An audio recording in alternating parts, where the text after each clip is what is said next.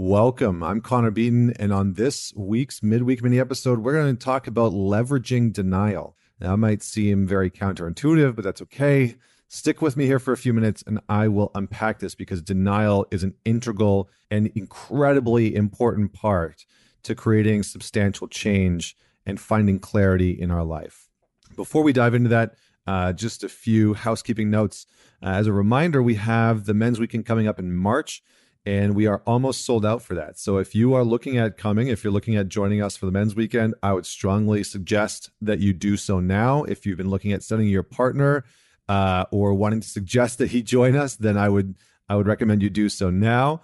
Um, it's going to be an incredible weekend. We have some amazing men joining us from around the world, and we will be doing a deep dive into some shadow work, helping you overcome uh, the things that sabotage your relationship, your sex your finances, uh, and helping you process through some of the things that have gotten in the way of you really having the fulfillment and the joy and the success that you want in your life.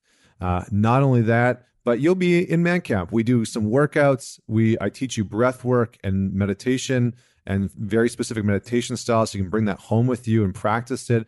And you get connected with an incredible group of men uh, that afterwards you stay connected with uh, and you you have some accountability there. So it's a really incredible weekend, and I hope that you join us. So uh, if you're interested in that, head on over to connorbeaton.com uh, and sign up on the website. So let's uh, let's dive into denial. All right, and this is an incredibly important topic. I'm going to read you just a quick little quote uh, starting off here. Denial is a deeply underestimated state of being. Denial can be a marvelous and splendid thing when you see through the lens of its ability and capacity to mercifully blind the identity from the hard parts of life until it is ready to move on. Now, this is a quote from David Whyte. He's a, a poet and philosopher. I've quoted him before. Uh, he really does have some phenomenal uh, breakdowns of certain concepts. So, here's what I love about this idea of leveraging denial to produce better results in your life and leveraging denial to overcome your own sabotage, your own lack of clarity. The reality is, is that denial, just as David Whyte says, is there to mercifully blind us from the parts of life that we don't want to admit, to mercifully blind us from how we are behind sabotaging our health or our morning routines or mercifully blinding us from the emotions that are coming up, right? So denial will often present itself, will often show up when we're feeling sadness or grief or guilt or shame. And we don't want to experience that. And so denial pops up to insert itself so that we don't have to experience those emotions. Now, denial is also incredibly important because not only is it the thing that is blinding us uh, from our behaviors, but it's also the access point. It is the vehicle in which we can use and leverage to see how we can produce those results almost immediately. So, this is in essence, uh, we can leverage denial to be more of a self-led man, to be more of a self-led woman. And and we do this by asking ourselves a simple question. What am I in denial of?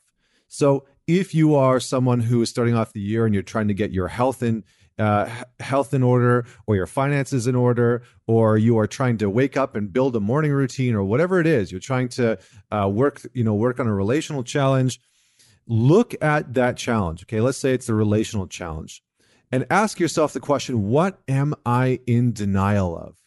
And almost immediately, your intuition will give you some form of an answer, right? It might be, I don't necessarily want to be in this relationship. I know it's not right for me. And you're in denial of that fact. Maybe it's, I'm holding back from actually committing to this relationship wholeheartedly. Uh, and I'm in denial of that. Maybe it's, I continue to sabotage and allow the belief that I'm not good enough to continue to run the show.